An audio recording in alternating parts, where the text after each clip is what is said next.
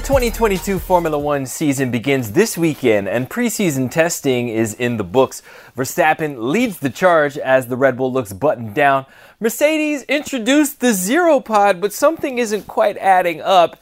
And Drive to Survive Season 4 has premiered on Netflix, spicing things up just a little bit before the lights go out on Sunday. Plenty to discuss in our preseason episode of Another Race Weekend Canada's F1 show. And as always, I'm joined by team manager for Pro Racing Ontario, Daryl Timmers. I'm here today. Fresh off the airplane into the studio. Straight, straight from Florida. Florida Winter Tour is wrapping up. Uh, Yeah. you had some drivers down there. How'd it go? How was the Uh, experience? very good, very good. Uh, we had a lot of progression throughout the season, and uh, you know, from starting off the first round, which was you know a little bit tough for some of our drivers, but then by the end, they all had strong finishes. So uh, we're very happy, and uh, move on to the Ontario season. That's right. And with all that being said, you still make time to study Formula One. This is incredible. I know sometimes I have stuff in my ear while I'm working on the cart just to kind of you know keep focused and keep me in my own zone. And I listen to F1 stuff or you know watch practice or whatever it may be, and and it, it keeps me going. You know. we love that dedication to the platform. Now, speaking of F1 stuff, the official Bahrain test, three days, has wrapped up. Max Verstappen Yeah. and that Red Bull look buttoned down on the Flyer. track. Flyer is the key word. Uh, are Red Bull poised to take the constructors? And is Max Verstappen poised to repeat as a champion as of right now? As of right now, I would say they're going to be the strongest team at the start of the season. They they came out flying in that last test. They looked so comfortable. It didn't look like they were argu- like uh, complaining about the car as much as the other teams or making crazy changes like most of the other teams were. Uh, Max definitely uh, was comfortable in the car, and he even kind of put a little dagger into everyone when he said that he wasn't even pushing 100% when he did that lap, which kind of hurts. but it was it was honestly uh, I think it's they're they're definitely the team to beat at this point. Now, when you look at Mercedes, they brought some upgrades this weekend. The Zero Pod. The Zero Pod. The Zero Pod was the talk of the paddock. Yes. Early days. Yes. But uh, it didn't really drive home No. Any emphasis or any exclamation points by the end of the test. And they're looking kind of iffy at the moment. yeah, they are. They are. And even and Lewis said, you know, that he they, he doesn't think he can compete for wins yet, but he also tells you your, his tires are falling off when they're not falling off. So uh, you never know you, what you can believe that comes out of Lewis's mouth, uh, especially when it comes to the um, the strategic aspect of you know trying to put stuff into people's head. Um, you never know if they are sandbagging a little bit more than other people. They've never been fast at preseason tests. They've always been that team that's kind of the question going into the season if they've actually have a car or not. Um, you know, last season they, they were a little bit a little bit behind on Red Bull, but they still ended up winning the first round. So it's kind of like okay, if they're back, if they're up, if they're on the the other foot instead of you know with the proper, uh, I guess a proper car going into the season. Um, you know, you never know if they're just saying that to, to kind of keep Red Bull and being like, okay, Red Bull, let's let's leave our car, and you know, our car's good, it's faster than the Mercedes. So uh, yeah, I don't know. I think uh, I think at this point the the Red Bull is definitely good, and I think the you never really know with Toto and Lewis if the Mercedes is actually, you know, as bad as they say. That is true because they've been liars in Yes. testing before, straight up liars. Yeah. However, what I will say about this time around and this go around in 2022 with all the regulation changes, Red Bull we know looks 100% dialed in at the Yes. moment because Yes. I haven't seen a porpoise out of that thing. I haven't seen an understeer. I haven't seen an oversteer. By the end, of course. Yes. Early in the test, they're dialing in. Yeah, they're the trying different that kind of stuff. They're, But that last flyer that Max put down, that thing was on rails. And when I looked at both Lewis Hamilton and George Russell all week long, Yep, they look twitchy. they look like they're still in the lowrider coming down the main straight. yeah. So 2021, they were on the back foot to start the Yes, season. they were. They scrambling eggs over there right now. I feel like there's a little bit of urgency to try and figure something out in the next five days, four days. I think so. I, I don't know if they're going to show up with the zero pod at the first round. You never know if they're going to go back to the the pre the first test pod. Um, you know, it didn't seem to be like, oh my gosh, we all have to do this. All the teams were kind of like, okay, let's see how this goes. And by the end, they're like, meh. Like it's not really something that all the teams were like, yes, we have to do this. Um, but you never know. Like again, these drivers are so good at that level that they can they can drive 10 laps and take a sec like a different type of corner off every lap and never put the complete lap together. They know how to do these things where they'll just like, okay, and this on lap 1, I'll screw up lap 2. I mean corner two, and then uh, you know the next lap uh, I won't push in corner four, and then the next lap I won't push in corner six. Right. So then they can put the whole thing together theoretically and see what the car can do, and that's why it's so hard in testing because you never actually know how hard they're actually pushing. I see what you're saying. The Yeah. engineers will just take the data from each sector Exactly. across the three ways, exactly. put together the best sector times to give you your theoretical lap. Exactly, exactly. And and these guys are so good that they know when to lift, how you know to break early or to give up a section so that they can get going for the next section again. So it's it's you know there's a lot of games that happen in, in preseason testing and and Mercedes is probably the biggest team that does that. So you never know if if what they saw was something that they want to use or something that they're you know throwing to the bin. Gamesmanship, just Yeah. as much a part of the sport as driving. Exactly. Four wheels around the circuit. Uh, moving on just a little bit, both Lewis Hamilton and George Russell had high praise for Ferrari, both the car and the driver. Yeah. Um, Ferrari, they've been able to put together the most laps out of anybody. Reliability is definitely strong. Finally. Are we at the point where we can confidently say Ferrari will be competing for the championship? I, I honestly think this is the best year they've had since the you know Vettel when he was battling Lewis for the championship and you know that little incident in Germany that drove off. But I think it's they definitely have a very strong car going into the season. I think that you know they're they're an underdog for the championship for sure because you can't take it away from Mercedes or Red Bull. You can never take Mercedes out of the ch- the hunt, especially because of their their ability to build a car and tune it throughout the year and take mods and figure it out to make it work. Because last year they weren't the strongest car, and by the mid season they ended up with the strongest car. So you know when uh, when Ferrari's going into this because they're not that far behind the front two, they can do the same thing. They have the engineering to put a good go- a good car together. I was going to say go kart. too many too many go kart talks for the last two weeks. Yeah, for real. Um, they can really put a car together. they can really put a car together. So I, I honestly think that they're they're definitely the the number three team at this point, and I don't think uh, McLaren's too far behind them. So now let's hypothetically paint this picture because we're going into round one Yeah. for the 2022 season.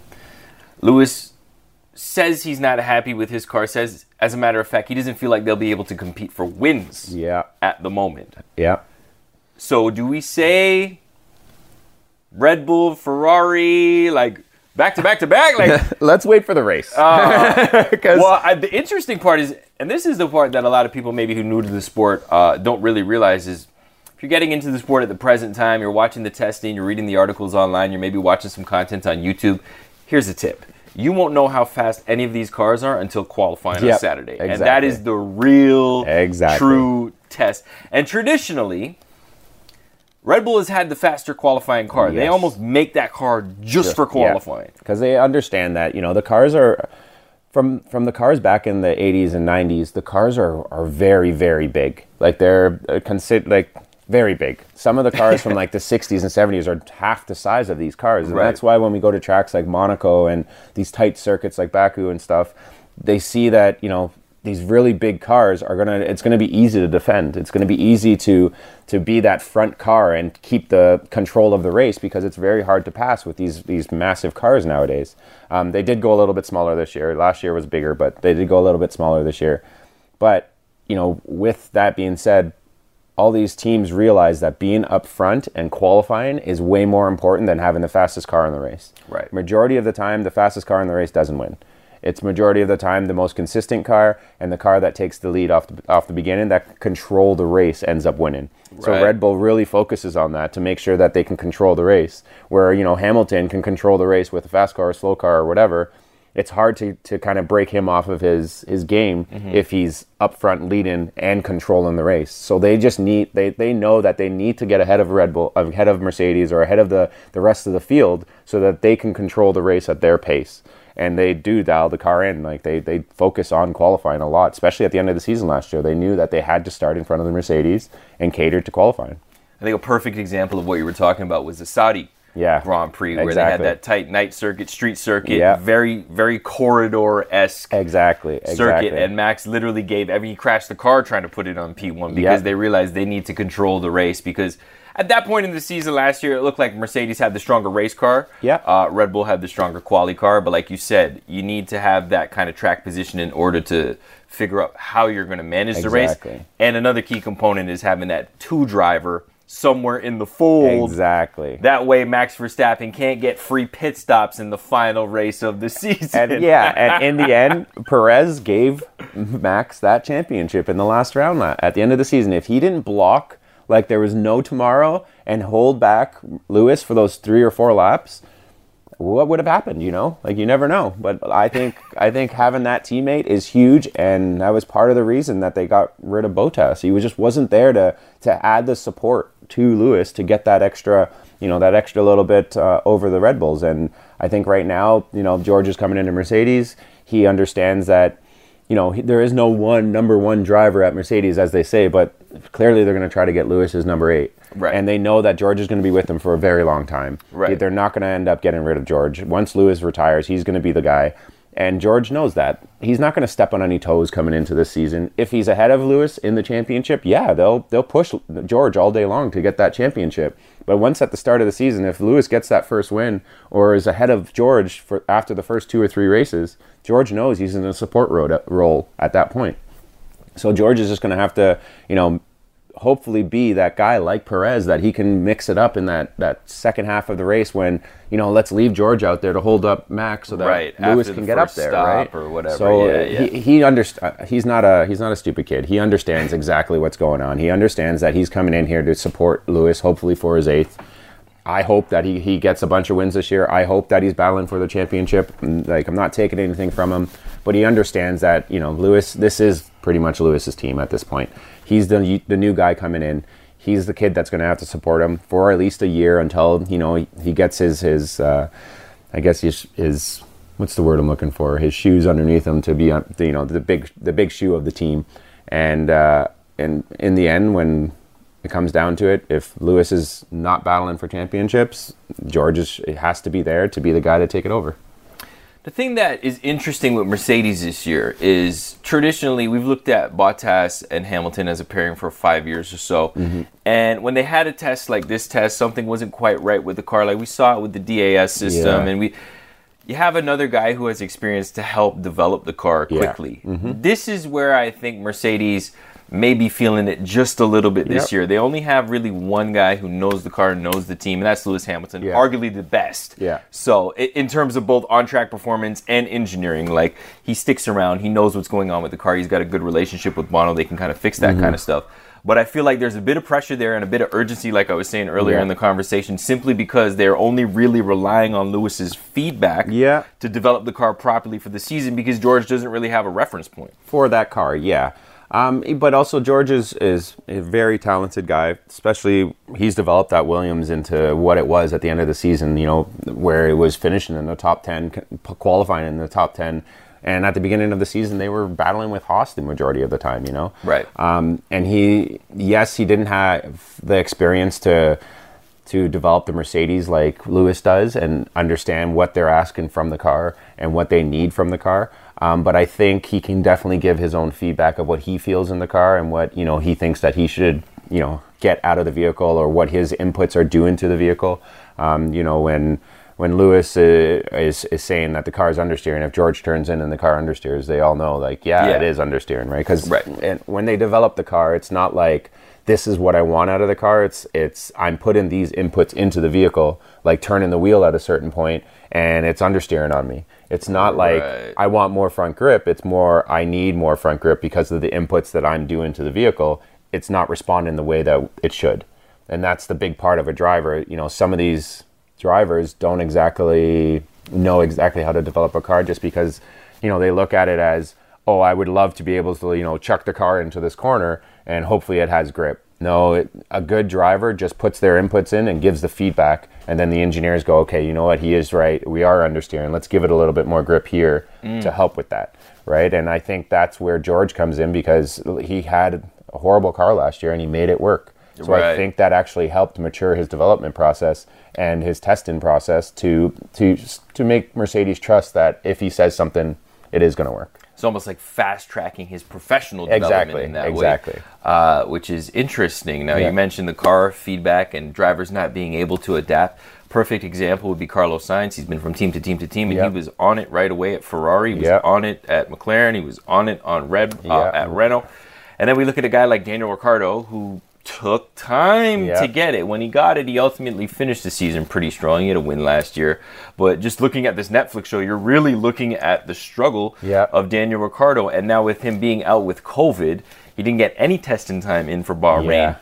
McLaren a little bit nervous going into the weekend. Yeah, I think so. uh, Just because of more of a performance from Daniel. Um, you know, Lando definitely uh, took the weight and put it uh, put the, the laps in for the car. He uh, he did a lot of laps last weekend, um, which definitely got the data they needed. Uh, I just think more, you know, Daniel's only done maybe two days of testing so far going into the season, which they would be probably a little bit worried about that just because they he needs time in the car to adapt and and like every driver, the more time they get into a car, the more time they have to get comfortable, and the faster they end up going because they're more comfortable and understand what the car can do and you know how to drive that vehicle.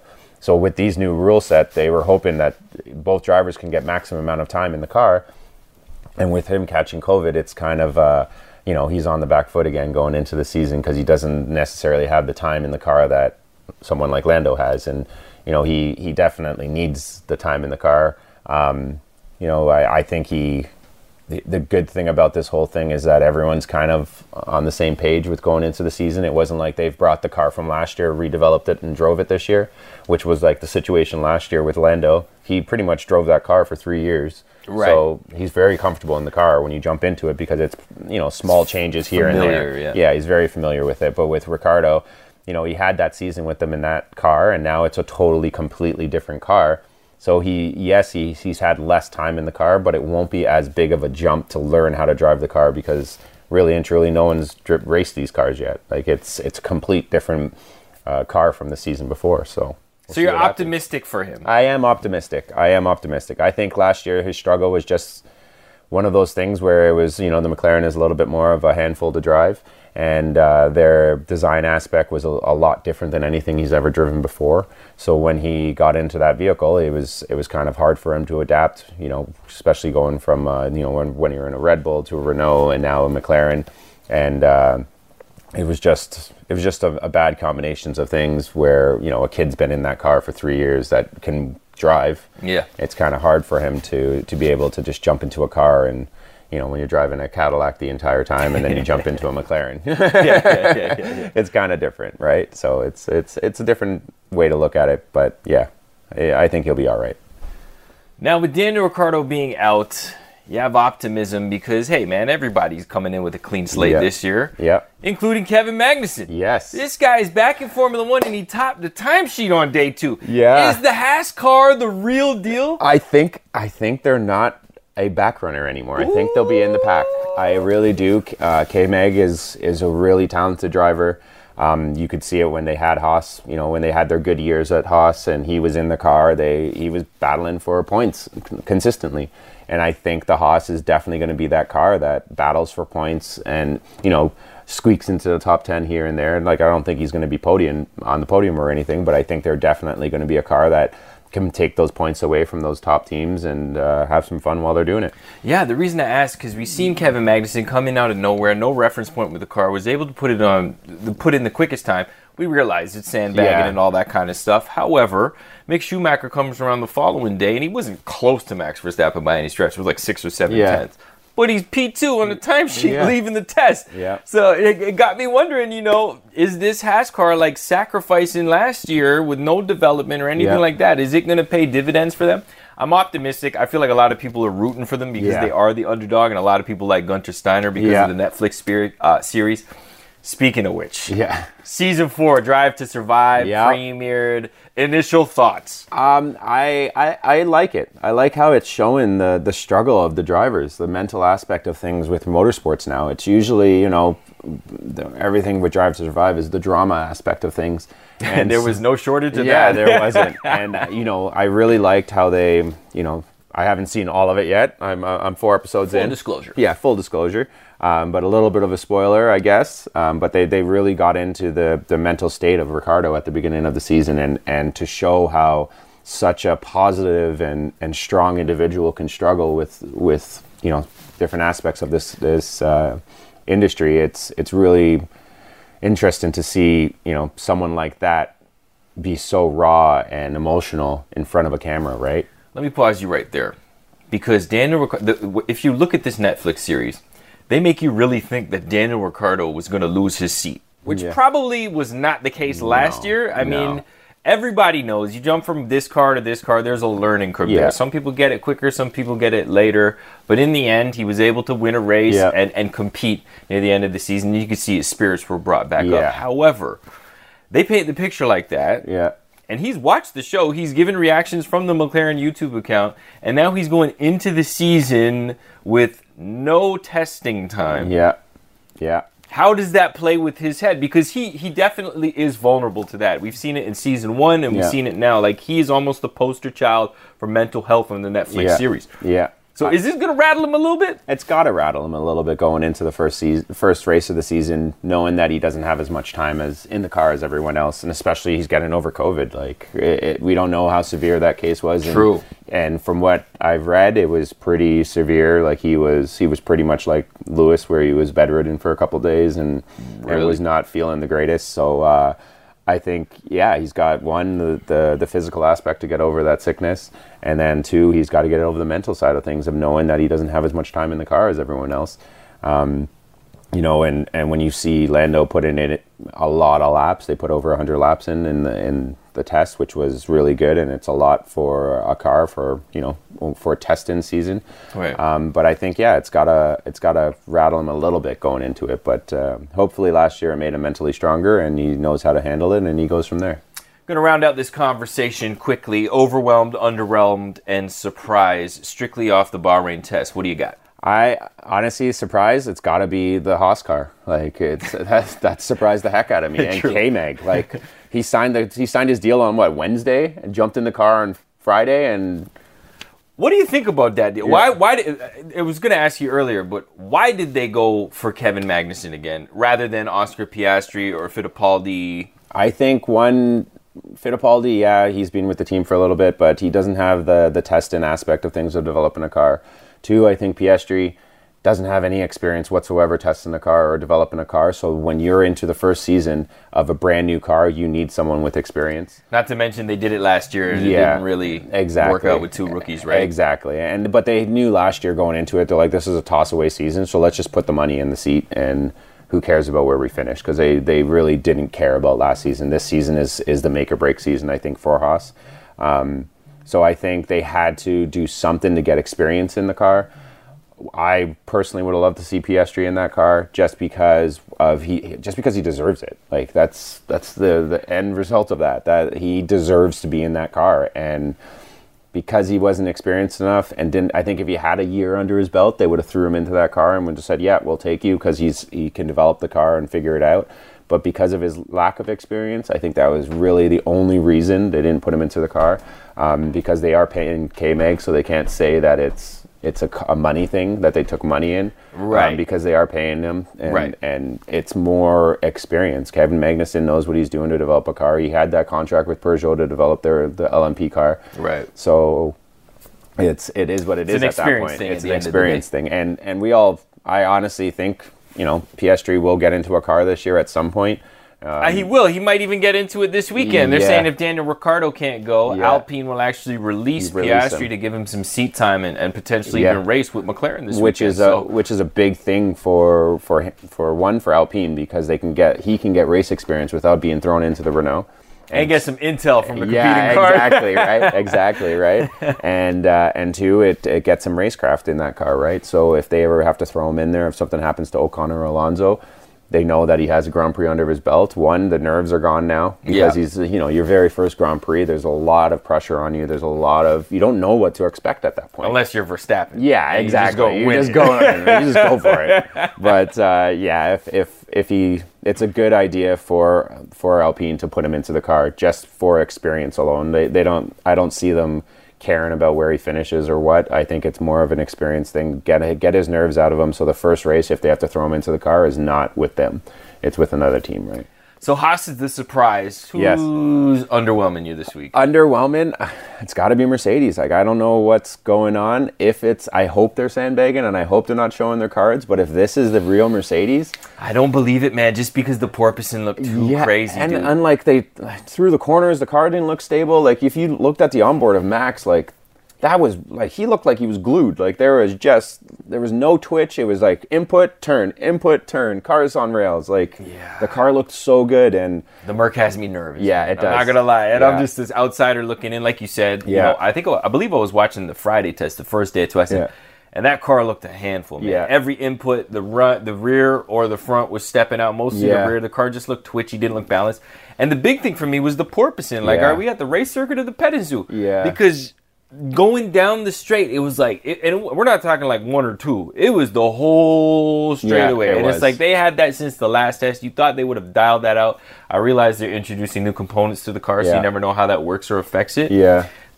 They're arguably the best team in the business. My guess is they can turn it around in a week, but I'd still be a little bit on the back foot, and I agree with you. Underwhelming for sure. Yeah. Uh, overwhelmed by. overwhelmed, overwhelmed. I I'm personally that lap by Max was just like I I watched that video several times, like Yeah. multiple multiple times because he looked like it was like a qualifier, like he was going for it. Yeah. And the fact that he wanted to just little give a little dig and say that he wasn't pushing just makes that lap even better because it was perfect. Like he was on it. He- that car looked great. He looked so comfortable in it. Signs, uh, uh, Signs Perez looked comfortable in the car. Like there, that's going to be a duel that will be very hard to beat this year. If this is how the season's going to play out with that Red Bull acting like that and the rest of the cars acting like how they are, Red Bull's got this. Oh, you heard Yeah. it first as we approach the first round of the 2022 Formula One Grand Prix season in Bahrain. Daryl Timmers, thank you so much. Uh, as always, just a reminder you can catch the visuals on YouTube, but we're officially on every podcast platform that exists, whether it be Apple, Spotify, iHeartRadio, Stitcher. You can find us. Just search another race weekend. Take us on the go. And of course, we look forward to bringing you the post race analysis of the Bahrain GP this, well, next week, Next as a matter week, of fact. yeah. DT, thanks so much, man. No problem, man.